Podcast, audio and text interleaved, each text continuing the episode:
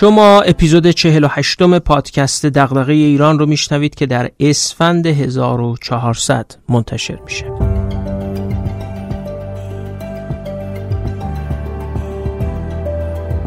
من محمد فاضلی هستم و تو این پادکست از کتابا و متونی میگم که میشه از اونها مباحثی درباره توسعه و بهبود مسائل جامعه ایران رو یاد گرفت یا حداقل به سوالاتی از جنس دغدغه ایران بیشتر و بهتر فکر کرد.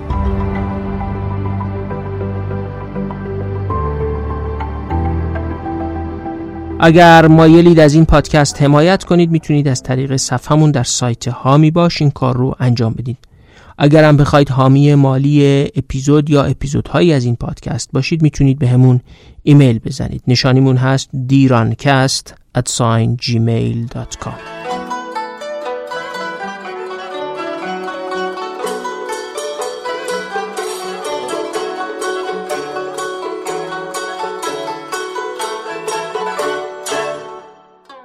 صدای چین سالیانیه که توی گوش جهان پیچیده. هر کجای دنیا که پا بذارید کالای چینی هست. اینترنت پر از کلیپاییه که چینیا ساختن.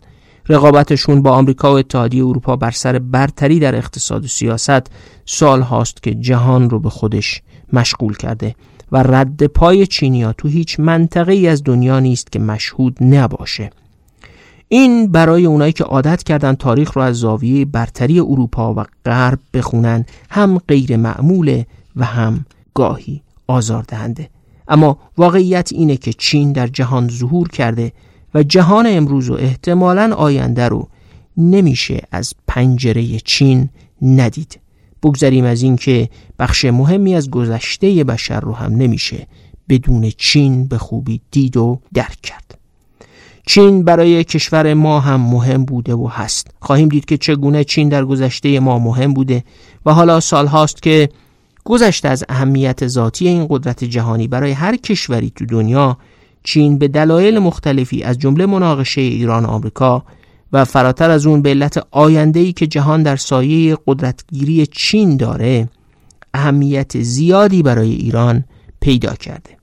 موضوع وقتی مهمتر میشه که می‌دونیم ایران و چین یه سند همکاری 25 سال هم امضا کردن که تا به امروز به صورت رسمی چیزی درباره محتواش نمی‌دونیم. چین به همه این دلایل موضوع مهمیه. افکار عمومی ایران هم بهش حساسه. ما قصد داریم در سه اپیزود ویژه به مسئله چین البته از یک زاویه و از نگاه امر محدودی بپردازیم. ما تو سه اپیزود ویژه به راه ابریشم نوین می‌پردازیم. طرحی که بزرگترین پروژه فرامرزی دولت چینه. اگه بزرگترین طرحی نباشه که یه قدرت جهانی سعی کرده در جهان اجرا کنه. این سه اپیزود رو بر اساس دو کتاب تنظیم کردیم. کتاب اول اسمش هست راه های ابریشم نوین اکنون و آینده جهان. نوشته پیتر فرانکوپن که در سال 2018 منتشر شده. کتاب رو نشر مرکز با ترجمه حسن افشار در سال 1399 منتشر کرده به بازار کتاب ایران فرستاده.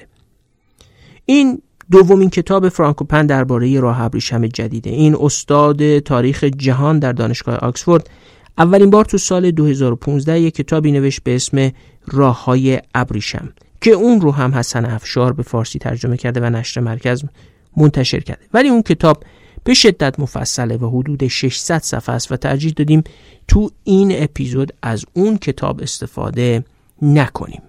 کتاب راه ابریشم نوین که ما ازش استفاده می‌کنیم خیلی مختصرتره و حدود 200 صفحه است. بین همه توصیفاتی که برای این کتاب نوشته شده من عبارتی رو که جمی سوسکیند در دیلی تلگراف دربارش نوشته خیلی نزدیک به واقع دیدم. نوشته فرانکوپن کتاب ارزشمند و نامتعارف دیگری نوشته است. او استعداد عجیبی در فراخنگری دارد. توانایی دیدن کلیت و گم نشدن در جزئیات. در حالی که جزئیات رو هم با مهارتی تولستویی در متن کلی امور بشری میبافد. اگر کتاب رو بخونین می‌بینین واقعا توصیف درستی از کتاب راه ابریشم نوین فرانکوپنه تو این سه اپیزود از یک کتاب واقعا ارزشمند دیگه هم بیش از کتاب فرانکوپن استفاده می‌کنیم. کتاب ایران و راه ابریشم نوین نوشته دکتر آرش رئیسی نژاد متخصص ژئوپلیتیک و استاد دانشگاه تهران که کتابش رو انتشارات دانشگاه تهران تو سال 1400 منتشر کرده. تو اولین اپیزود سعی می‌کنیم یه شناخت مقدماتی از طرح بزرگ راه ابریشم چین یا اون چیزی که امروز مشهوره به ابتکار یک کمربند یک جاده ارائه کنیم.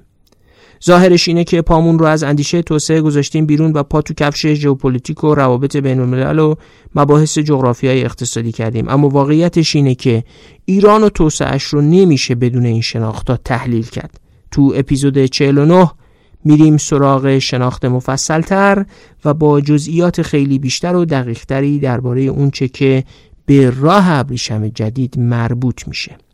از نسبت کشورهای مختلف با این طرح گرفته تا رخدادها و روندها دالانهای راه ابریشم و نسبتش با سیاست گذاری خواهیم گفت. اپیزود پنجاه برامون یه تحول تو ارائه پادکسته. برای اولین بار میریم سراغ یه متخصص سراغ کسی که درباره راه ابریشم نوین کار دقیق پژوهشی کرده. میشینیم پای صحبتاش و درباره راه ابریشم نوین و مسئله ایران گفتگو می‌کنیم. یه قدم برمیداریم به سمت اینکه شکل تعاملی تری به پادکستمون بدیم. به این ترتیب شما می‌تونید سوالات خودتون درباره راه ابریشم نوین چین و دغدغه هاتون درباره این طرح و منافع ایران رو برامون ایمیل کنید. یا تو بخش یادداشت‌های Castbox و تلگرام بنویسید. سعی می‌کنیم سوالات شما رو هم با اون فرد متخصص طرح کنیم.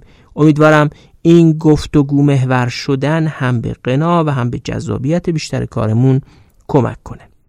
خب حالا بریم بخشی از روایت پیتر فرانکوپن و آرش رئیسی نژاد رو بشنویم. پیشا پیش بگم که هر دو کتاب مملو از جزئیات و عدد و رقم و شواهدی است که خواننده علاقمندتر رو دعوت می‌کنیم به اصل کتاب مراجعه کنه. بخشی از جزئیات رو هم گذاشتیم. با متخصص راه ابریشم نوین دربارهشون حرف بزنیم.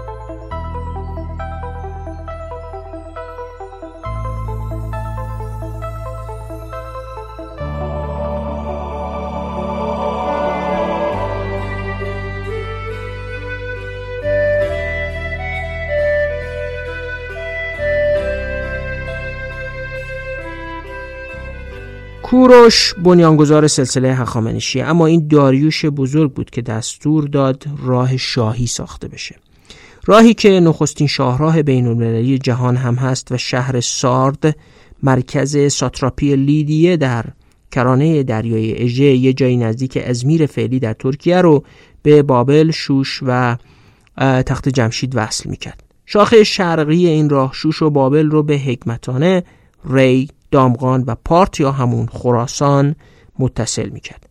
از اونجا این راه دو شاخه می‌شد. یکی می‌رفت به هرات، قندهار، کابل و پنجاب و یه شاخه شمالی هم داشت که می‌رفت به بلخ و فرارودان و از اونجا می‌رسید به شرق دور. کارایی ارتش هخامنشی و دیوان سالاریشون بر پایه یه شبکه گسترده ای از پیک ها بود که اون شبکه هم به این راه بستگی داشت. راه شاهی با ظهور اشکانیان در سال 247 قبل از میلاد به راه ابریشم بدل شد و مثل یه شاهراه میموند که چین سلسله های هان و تانگ رو به ایران اشکانی و بعدها ایران اصر ساسانی وصل می‌کرد و عاقبت هم به روم ختم می‌شد. به این ترتیب مهمترین و دیرپاترین شاهراه بازرگانی تاریخ در دنیای باستان متولد شد. رئیسی نژاد نوشته که این راه ابریشم باستانی به مدت هزار سال منبع درآمد اصلی شاهنشاهی اشکانی و بعدا ساسانی بوده چون از بازرگانی ابریشم کاروانایی که از ایران میگذشتن حقوق گمرکی می‌گرفتن. نوشته اهمیت راه به اندازه بود که وقتی یوستینیانوس امپراتور بیزانس در سال 531 میلادی سعی کرد ابریشم رو مستقیم از مسیر اقیانوس هند با راه دریایی به دست بیاره و این مسیر راه ابریشم گذر کرده از ایران رو بی تأثیر کنه. خسرو انوشیروان ساسانی یمن رو اشغال کرد و راه دریای سرخ رو به روی بیزانس بست. رئیسی نژاد از این هم فراتر میره و معتقد فاتحان عرب ایران بعد از اسلام به دنبال دسترسی به آسیای میانه و تجارت با چین بودند و هدف اصلیشون ایران نبود. کتاب افول و سقوط پادشاهی ساسانی نوشته پروانه پورشریعتی هم به نوعی همین ایده رو مطرح می‌کنه. ایده که اعراب فاتح ایران بیشتر دنبال تجارت با آسیای میانه بودند تا فتح ایران و اصلا فتح ایران ابزاری برای رسیدن به منافع تجاری همین راه ابریشم بود. خلاصه راه ابریشم باستانی مسیر تجاری مهمی بود که حتی برخی معتقدند تجارت تو این مسیر و ارتباط با شرق اسلامی بود که نطفه رونسانس رو در اروپا کاشت. فردیناند ریختوفن جغرافیدان آلمانی اولین کسی بود که تو سال 1877 این مسیرها رو با عنوان جاده ابریشم اسم گذاری کرد. چون دیده بود که ابریشم چین تو این راه ها به دریای مدیترانه می‌رسه این راه ها چی بودن؟ راه ابریشم از شهر شیان در چین میانی شروع می شد و با گذر از خوتن و کاشغر به خراسان می رسید. شرق و غرب ایران رو به هم وصل می کرد و سه شاخه می شد. شاخه جنوبی می رفت به تیسفون پایتخت ساسانی. شاخه مرکزی به آناتولی و بیزانس یا استانبول فعلی می رسید و شاخه شمالی از قفقاز جنوبی میگذشت و به ترابوزان در ترکیه امروزی می رسید. یه راه ابریشم فرعی هم بود که فرارودان رو به خارزم، شمال دریای خزر، روسیه جنوبی و شرق اروپا متصل می‌کرد. یه مسیر دریایی هم داشت که دریای چین جنوبی رو به اقیانوس هند، دریای عمان و خلیج فارس وصل می‌کرد. تو مسیرهای دریایی و زمینی راه ابریشم باستانی ابتدا بندر سیراف در جنوب ایران بود که ایران ساسانی رو به هند و بعد چین وصل می‌کرد. اما بعد از اسلام جزیره هرمز بود که پیوندگاه مسیر دریایی و زمینی راه ابریشم شد پلوها بعد از مشکلات بسیار و پشت سر نهادن صحراهای خشک و دشتهای وسیع و گسترده سرانجام راهی بندر هرمز در جنوب ایران شدند. آنها تصمیم گرفته بودند بقیه راه تا مغولستان را با کشتی طی نمایند. هرمز در زمان مارکوپولو تنها شهر بندری ایران بود. مارکوپولو در کتابش هرمز را چنین توصیف کرده است بازرگانان از هندوستان با کشتی به اینجا می آیند و انواع ادویه، سنگ های گرانبها، مروارید، ابریشم و پارچه های زرباب، آج فیل و بسیاری کالاهای دیگر را به همراه می آورند. در هرمز این کالاها در اختیار خریداران بیشماری قرار می گیرد. پلوها با اطمینان از یافتن کشتی برای ادامه سفر وارد هرمز شدند. در روزگاران قدیم هرمز که مدخل اقیانوس بود دهانه خلیج فارس را تحت کنترل داشت. غالبا تصور می شود که جاده ابریشم راهی خشک است که از میان صحرا عبور می کند. ولی راهی دیگر نیز به سوی شرق وجود داشت. یک راه آبی. این جاده دریایی ابریشم از هرمز و از طریق اقیانوس هند و تنگه ملاکا به آبهای شرق دریای چین امتداد میافت. به عقیده بسیاری جاده دریایی ابریشم حتی از جاده زمینی آن پر اهمیت تر بود و رفت آمد کشتی های تجاری هندی و آفریقایی در آن به فراوانی صورت می گرفت. با نگاهی به این بندر به صورت امروزیش می توان منظره آن را که در قرن سیزدهم میلادی زمانی که توقفگاه عمده در طول جاده دریایی ابریشم بود دریافت. راه ابریشم اهمیت ژئواستراتژیک تاریخی به ایران می‌داد. رئیسی نژاد نوشته ایران گرانیگاه شاهرگ بازرگانی دنیای آن زمان محسوب می‌شد. ایران تقاطع غربی شرقی و شمالی جنوبی برای داد و ستد با آسیای میانه و قفقاز بود و مهمتر این که می نویسه عمده جنگ های عصر اشکانی و بعدا ساسانیا با امپراتوری روم و بیزانس از تلاش برای کنترل راه ابریشم و شریان های بازرگانی برخواسته بود راه ابریشم البته در قرون 16 هم تا 19 هم میلادی تضعیف شد چون چین در این دوران مسیر زوال و افول رو طی کرد و به طبع اون راه ابریشم هم افول می کرد. اما راه ابریشم دوباره بعد از 500 سال ظهور کرده و خواهیم دید که چگونه تحلیلگرانی مثل فرانکوپن و رئیسی نجات و خیلی های دیگه تحولات آینده جهان رو بر مسیر استخوانبندی همین جاده باستانی و در سایه طرحهای دولت چین برای بنا کردن جاده ابریشم نوین تحلیل می‌کنن. اما خود این جاده ابریشم نوین چیه؟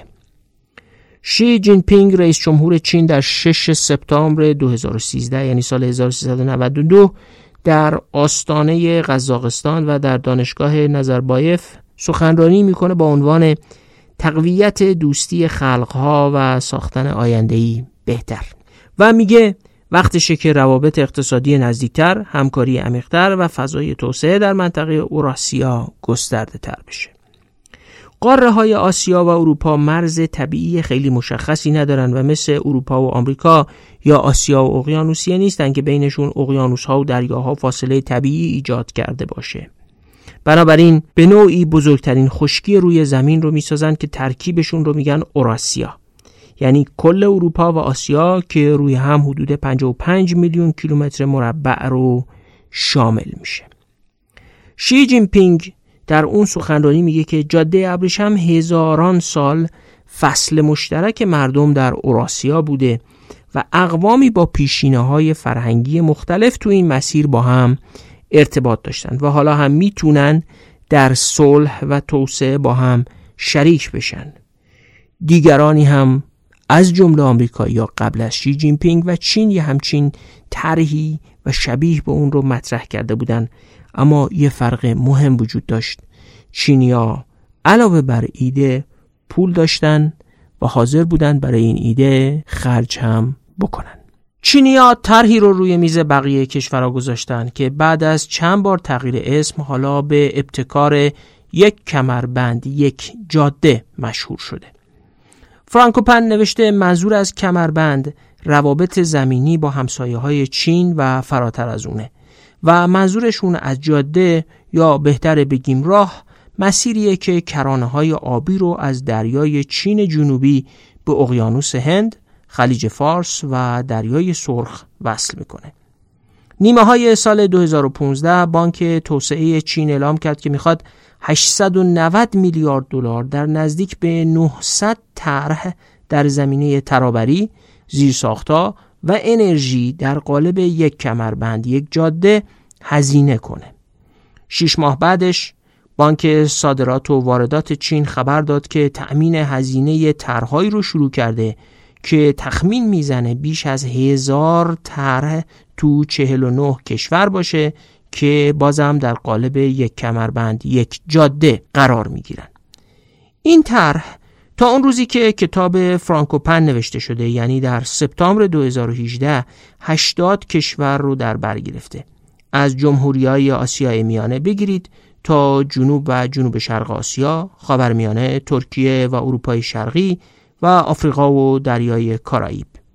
از اونجا که آسیای میانه تو ابتکار یک کمربند یک جاده نقش اساسی داره خوب مختصری درباره آسیای میانه بگیم آسیای میانه یا مرکزی اگرچه مرز دقیقی براش تعریف نشده اما کشورهایی رو در بر می‌گیره که هیچ مرزی با آبهای آزاد جهان ندارن. عمدتا ازبکستان، تاجیکستان، ترکمنستان، قرقیزستان و قزاقستان رو آسیای میانه می‌دونن. ولی خب افغانستان ایالت سینکیانگ در چین جنوب سیبری در روسیه مغولستان و شمال شرق ایران هم یه همچین ویژگی دارن. دونستن اینکه آسیای میانه به دریای آزاد و حمل و نقل دریایی دسترسی نداره فهم معنا و مقصود چین از طرح راه ابریشم نوین رو هم راحت تر می‌کنه. جمعیت کشورهای حوزه راه ابریشم نوین یا راه های ابریشم نوین بین چین تا شرق مدیترانه به چهار و چهار دهم میلیارد نفر می‌رسه. و بیش از 63 درصد جمعیت جهان رو شامل میشه. بانک جهانی میگه که ابتکار یک کمربند یک جاده مدت زمان حمل کالا رو به طور متوسط 12 درصد کاهش میده و کسب و کارا بیش از 10 درصد هزینه کمتری رو برای حمل و نقل خواهند پرداخت. چینیا از تحول بزرگی حرف می‌زنند که توش بدبستان جای بیگانگی رو می‌گیره. آموزش دو سویه جانشین کشمکش میشه. و همزیستی جای بیگانگی میشینه و به سراحت از تفاهم متقابل احترام متقابل و اعتماد بین کشورها حرف می‌زنند چینیا از یه راه حلی به اسم جامعه آینده مشترکی برای بشر صحبت می‌کنن. فرانکوپن بر اساس شواهد معتقد سه انگیزه اصلی پشت ابتکار یک کمربند یک جاده خوابیده. اولیش تأمین انرژی برای آینده جامعه و اقتصاد چینه. تو سال 2018 برآورد این بوده که تا سال 2030 نیاز چین به انرژی سه برابر میشه. اونا سالی 2017 روزی 8 میلیون بشکه نفت وارد می‌کردن. چینیا برای چنین مصرف فزاینده‌ای باید مسیرای مطمئن انتقال انرژی پیدا کنند تازه مسیرای مطمئن برای انتقال غذا و سایر کالاهای مصرفی هم هست که با ثروتمندتر شدن طبقه متوسط چینی مصرفشون بالا رفته از گوشت گرفته تا شیر و بقیه محصولات در جامعه چین بیشتر از گذشته مصرف میشن.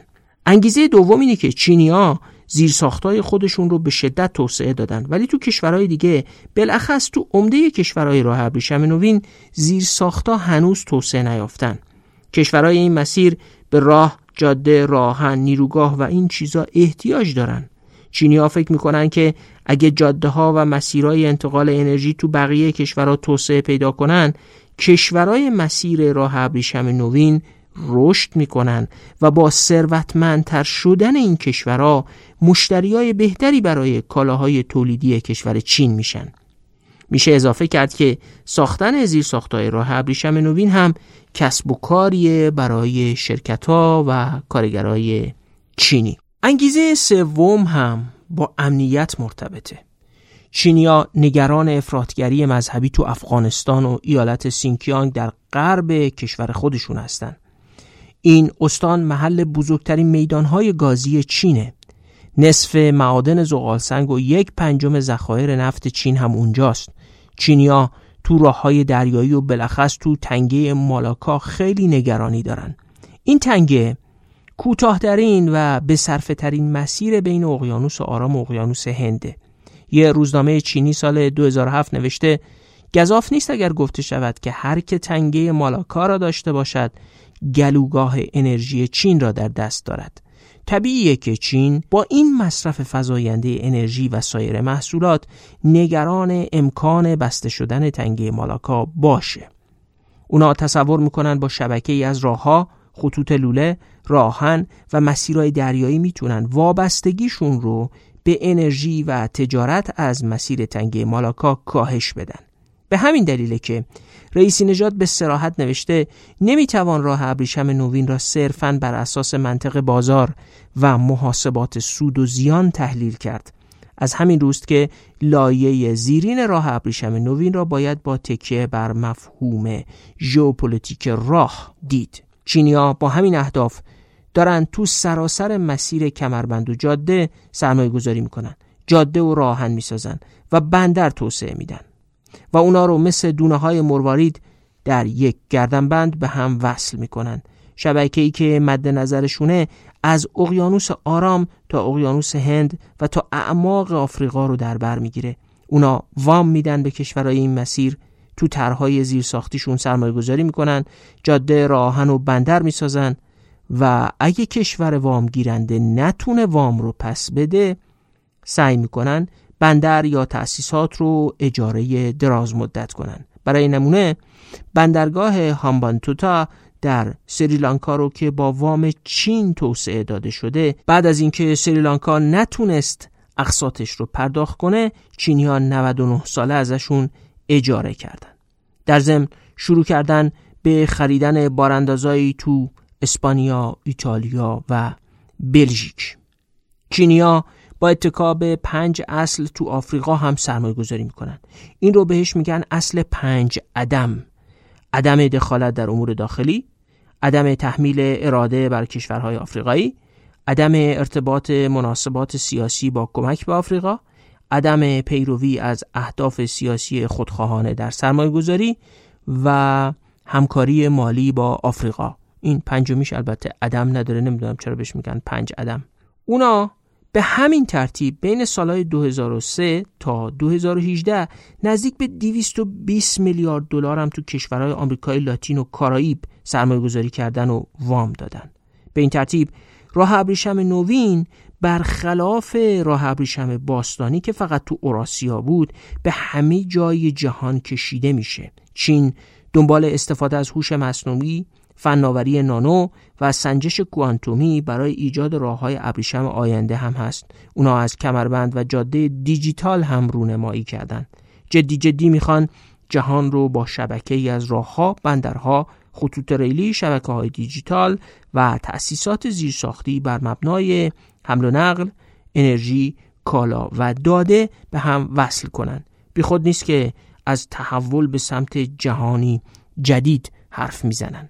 جنگ شیگونگ متفکر سرشناس چینی زمانی در مقاله‌ای که درباره تحولات در دوران شی جین پینگ نوشته تاریخ تحولات چین معاصر از مائو تسه‌تونگ تا دنگ شیاوپینگ و شی جین پینگ رو به سه دوره تقسیم می‌کنه که در اونها چین ابتدا به پا میخیزه یعنی دوره مائو. تو دوران دنگ شیاوپینگ ثروتمند میشه و در دوره شی جین پینگ قدرتمند میشه. جیانگ اونچه رو که امروز در حال رخ دادنه به تأسیس حزب کمونیست در سال 1921 یعنی دقیقا 101 سال پیش رفت میده و نتیجه می‌گیره. تمدن چین در حال گسترش خیش به نقاط هرچه بیشتری از جهان است. به این ترتیب چینیا دارن با راه های ابریشم نوین نوع نگاهشون به جهان و آینده رو ترسیم می‌کنن. جهانی که توش چین از مسیر راه های ابریشم نوین خودش رو در جهان گسترش میده.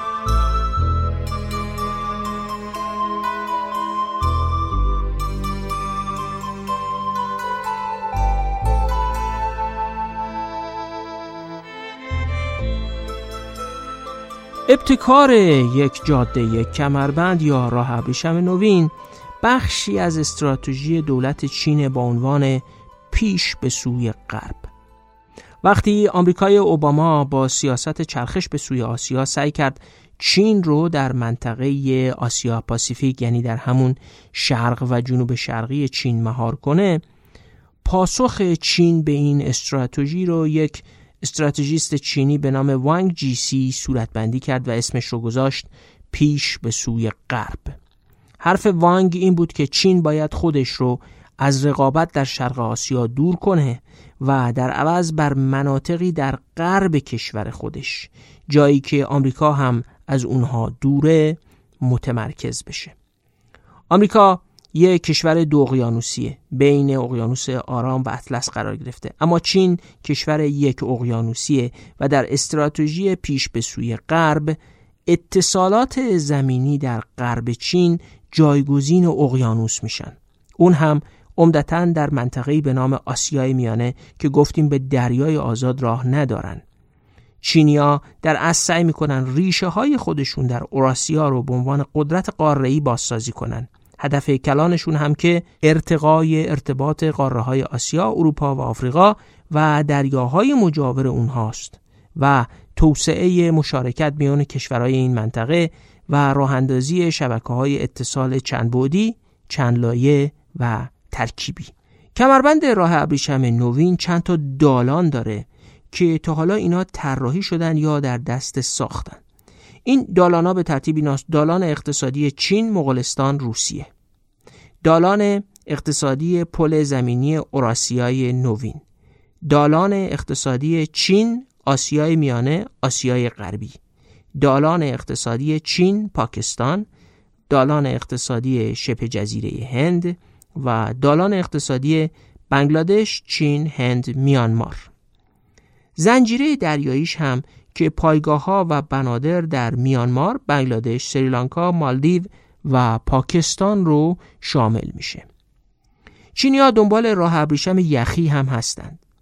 راهی که از قطب شمال چین رو به اروپا وصل می‌کنه. روسا هم از این ابتکار استقبال کردند و گرمایش زمین و آب شدن یخهای قطبی هم انگیزشون رو بیشتر کرده. رئیسی نژاد بنویسه از وقتی بسته شدن کانال سوئز با یک کشتی برای تجارت جهانی دردسرساز شد مسیر راه ابریشم قطبی جذابتر هم شده. چین راه ابریشم دیجیتال رو هم در نظر داره. منظورشون هم تسریع و تبادل راحت اطلاعات در سراسر اوراسیاست طبیعیه که زیرساختهای فیبر نوری فرامرزی و اطلاعات ماهواره‌ای هم بخشی از این راه ابریشم دیجیتالن.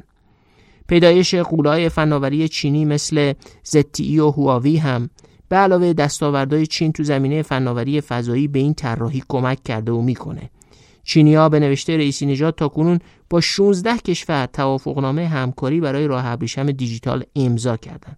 توافقنامه هایی که همکاری در زمینه هوش مصنوعی، رایانش ابری، تجارت الکترونیک، سیستم های پرداخت تلفن همراه و فناوری نظارت هوشمند و سایر فناوری های پیشرفته رو در بر می‌گیره. عزمشون برای راه ابریشم دیجیتال خیلی جدیه و تا امروز 79 میلیارد دلار براش هزینه کردن. فقط جاده و راهن و مسیر دریایی به علاوه توسعه ارتباطات و فناوری دیجیتال تو راه ابریشم نوین چین گنجونده نشده بلکه چینیا از تقویت ارتباطات علمی و فرهنگی هم در بین کشورهای مسیر راه ابریشم نوین حمایت می‌کنن. اونا برنامه هایی برای شبکه جشواره های هنر جاده ابریشم لیگ بین المللی تئاترهای جاده ابریشم و اتحاد بین المللی موزه های جاده ابریشم دارن.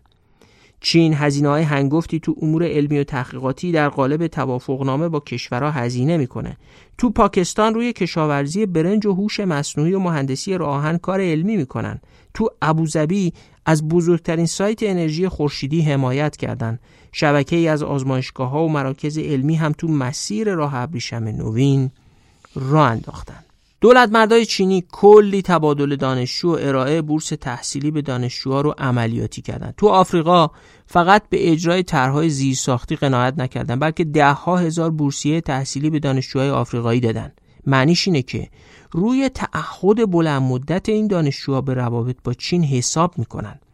رئیسی نژاد نوشته در مجموع جنبه علمی راه ابریشم نوین ده ها هزار پژوهشگر و دانشجو و صدها دانشگاه رو در بر می‌گیره.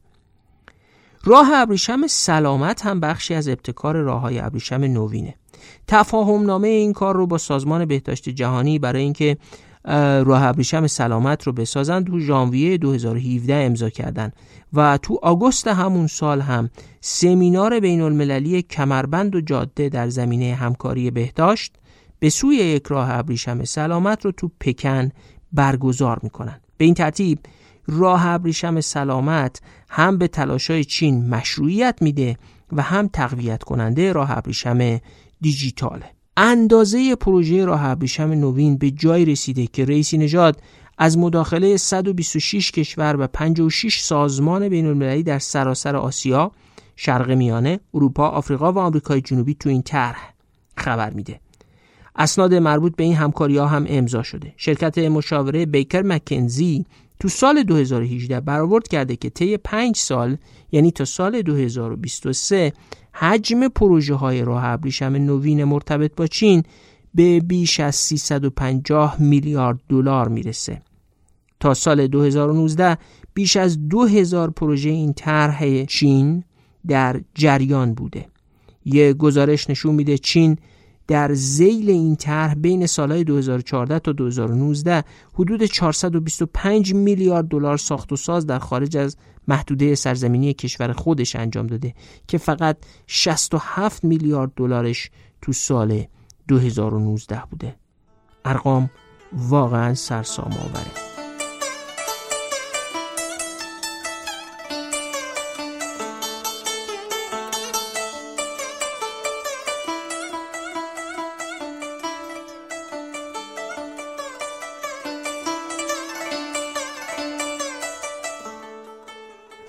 طرح ابتکار یک یک کمربند تو دنیایی شکل می‌گیره و در حال قوام گرفتنه که نزدیک به سه دهه قبل تحت سیطره یک نظم بین المللی به رهبری آمریکا بوده.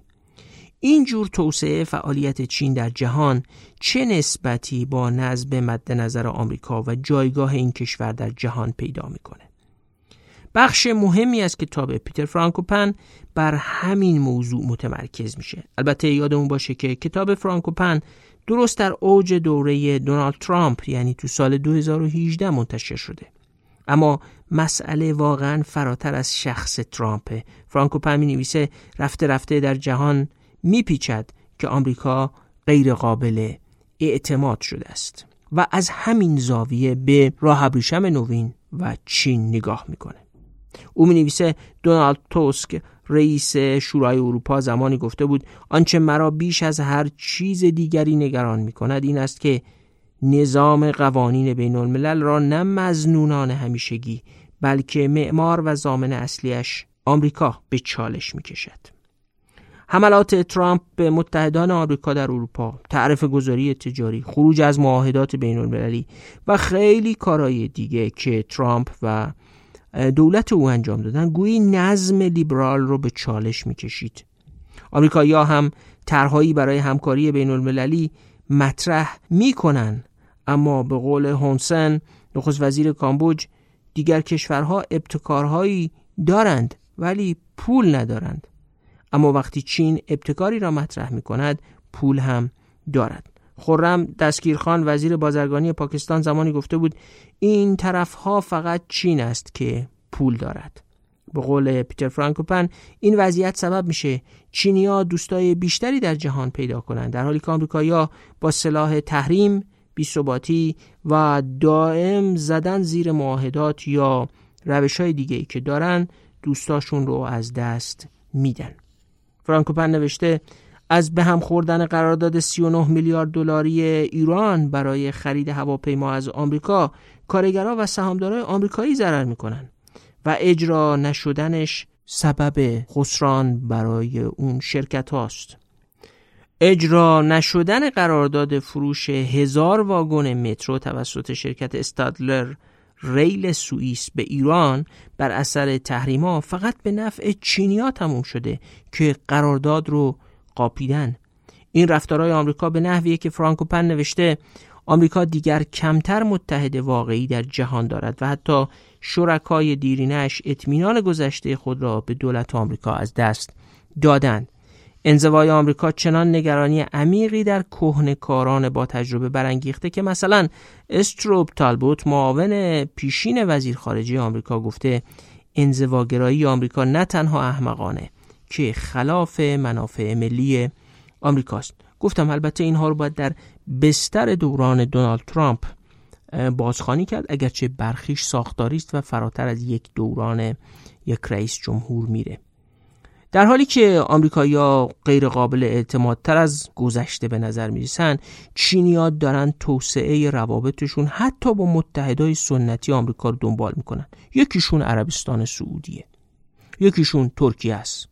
اردوغان تو ترکیه خیلی مشتاق توسعه روابط با چین به نظر می‌رسه و یه بار خودش گفته به یمن راه ابریشم نو آغاز دوران تازه‌ای در منطقه ما از راه می‌رسد و تونل ریلی مرمره در زیر تنگه بوسفور رو هم یکی از مهمترین زیرساختهای ابتکار چین قلمداد کرده در حالی که همه می‌دونن هزینه ساختش رو یک کنسرسیومی از ژاپن، ترکیه و اتحادیه اروپا می‌پردازه. ظاهرا این فقط چینه که یه همچین نگاهی به جهان داره. زیگمار گابریل وزیر خارجه آلمان تو سال 2018 گفته در حال حاضر به نظر می‌رسه چین تنها کشور جهان باشد که درک اصیلی از مفهوم استراتژی جهانی دارد چیزی که می توانیم خودمان را به خاطر آن سرزنش کنیم این است که ما یعنی غرب راهبرد خودمان را برای یافتن موازنه جدیدی بین منافع جهانی نداریم راهبردی که مبتنی بر توافق و ارزش افزوده مشترک باشد نه بر اساس نظریه بازی مجموعه صفر یعنی سوجویی یک جانبه. فرانکوپن معتقد هر چقدر پیام چین به کشورهای جهان انسجام داره پیامایی که از واشنگتن بیرون میاد بی حساب کتاب و ضد و نقیزه. یا جای دیگه می نویسه چین به دیگران همبستگی و منافع مشترک و مزایای متقابل پیشکش می کند آمریکا نمی کند همه این تحولات فرانکو پن رو به عنوان یه استاد تاریخ جهان در آکسفورد متقاعد می‌کنه که بنویسه روزی همه راه به روم ختم می شد اما امروز راه به چین ختم میشه چینیا دارن از تمرکز آمریکایی‌ها روی عرصه های دیگه به خوبی استفاده می‌کنن. جینا هسپل رئیس سازمان سیا در یه سخنرانی در سال 2018 گفته آمریکا به علت تأکید شدید هرچند موجه اطلاعاتی بر مبارزه با تروریسم گرفتار خلعهای اطلاعاتی بزرگی شده است. وقت آن رسیده که تمرکزمان را روی کشورهای رقیب بگذاریم. به نوشته فرانکوپن تغییرات بزرگی لازمه تا آمریکا و غرب در بازی باقی بمونن.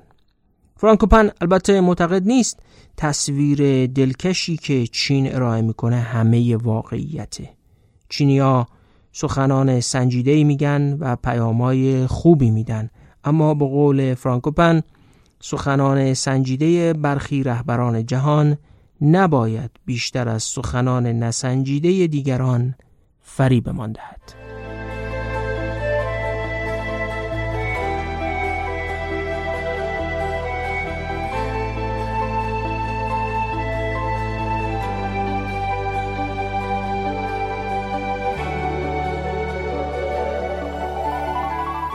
اصلا نباید فکر کرد که تحلیلگرا فقط وجوه مثبت راه ابریشم نوین رو و عملکرد چین رو در اون دیدن.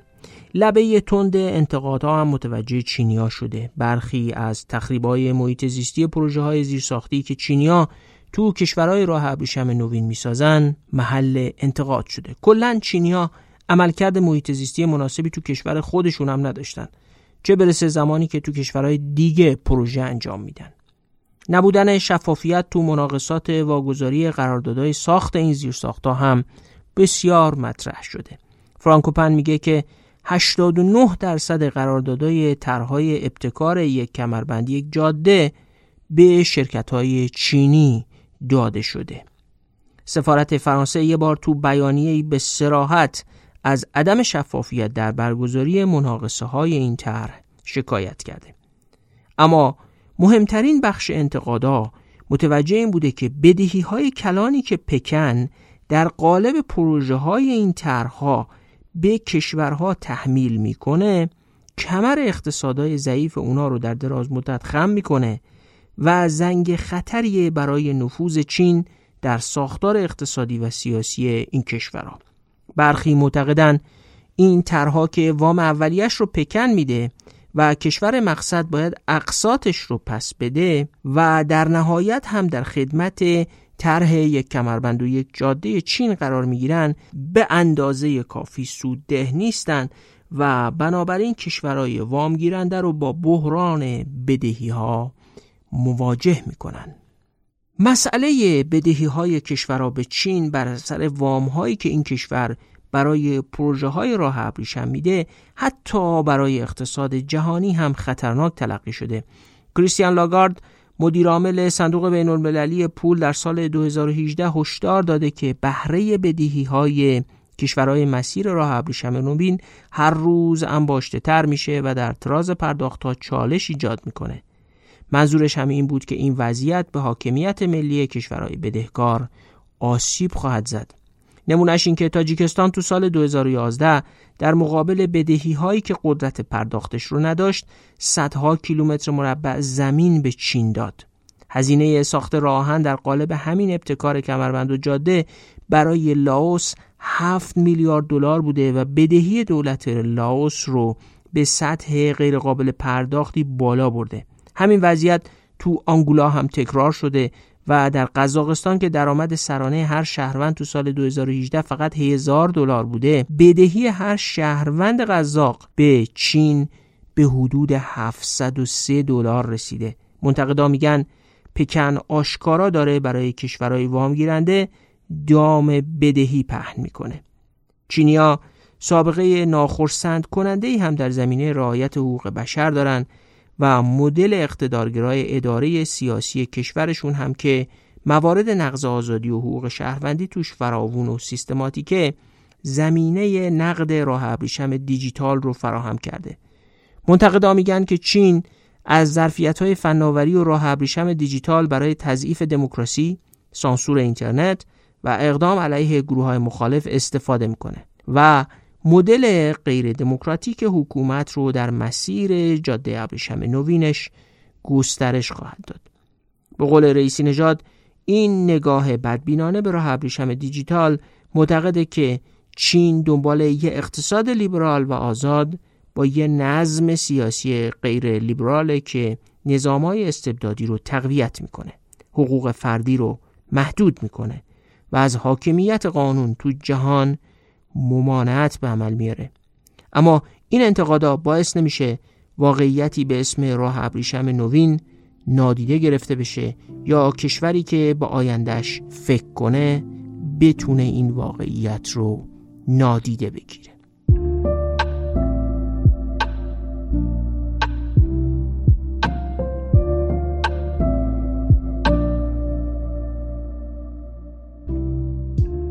خب ما الان تقریبا می‌دونیم که تصویر کلی از راه ابریشم نوین چیه. چینیا مقصودشون از توسعه این طرح عظیم چیه و چه راهبردی رو دنبال می‌کنن. همین الان هم میشه احساس کرد که کشوری مثل ایران که زمانی راهدار بزرگ و نفع برنده بزرگ از راه ابریشم باستانی بوده و موقعیت جغرافیاییش از هر جهت مناسب توسعه شبکه های حمل و نقله دسترسی به دریای آزاد داره و در شمال یکی از مهمترین تنگه های دنیا قرار گرفته نمی‌تونه نسبت به راه ابریشم نوین بی تفاوت باشه. ما اصرار داریم که اپیزود هامون از یک ساعت بیشتر نشه و بنابراین چاره ای نیست جز اینکه همینجا این اپیزود رو پایان بدیم و در حد همین مقدمات درباره راه ابریشم نوین و ابتکار یک کمربند یک جاده توقف کنیم. اما خیلی چیزا درباره این موضوع باقی مونده.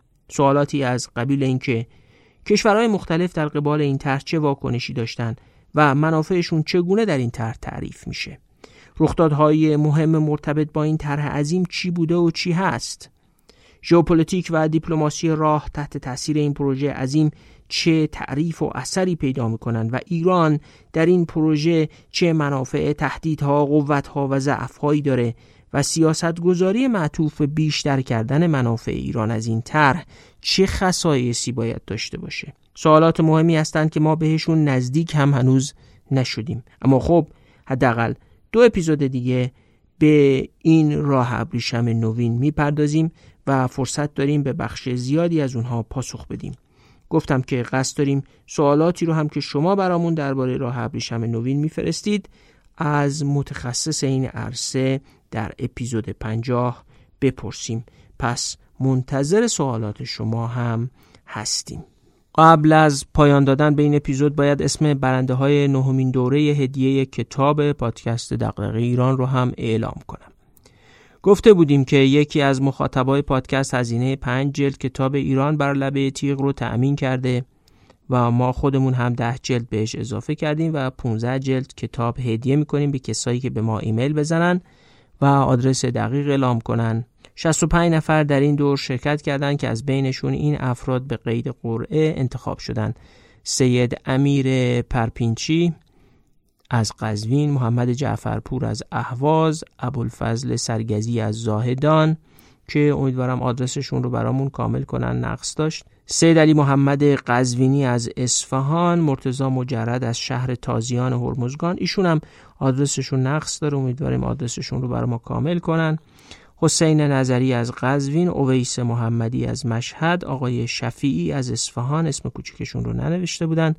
مجید اکبریان کاخکی از مشهد محمود رضا نوشادی از شیراز مژگان جمعی از شیراز. حمید نارنجپور از اهواز محمد رضا دانایی از تهران محمد رضا یعقوبی از تهران و امید خورشیدی از اهواز. امیدوارم نشانی هایی رو که گفتیم برامون عزیزان کامل بفرستن که کتاب ها رو قبل از عید دستشون برسونیم. بسیار سپاسگزاریم که با ما همراه بودید. قبلا گفته بودیم که فصل چهار رو از اپیزود 48 شروع می‌کنیم. اما با رسیدن به این نقطه که ضروری سه اپیزود رو درباره راه ابریشم کار کنیم. حالا فصل چهار ما انشالله بعد از نوروز 1401 از اپیزود 51 شروع میشه. امیدوارم افتخار داشته باشیم مثل گذشته مفتخر به همراهی شما باشیم. فعلا تا اپیزود 49 و شرح دقیق تری از ابعاد مختلف ابتکار یک کمربند یک جاده چین خداحافظ.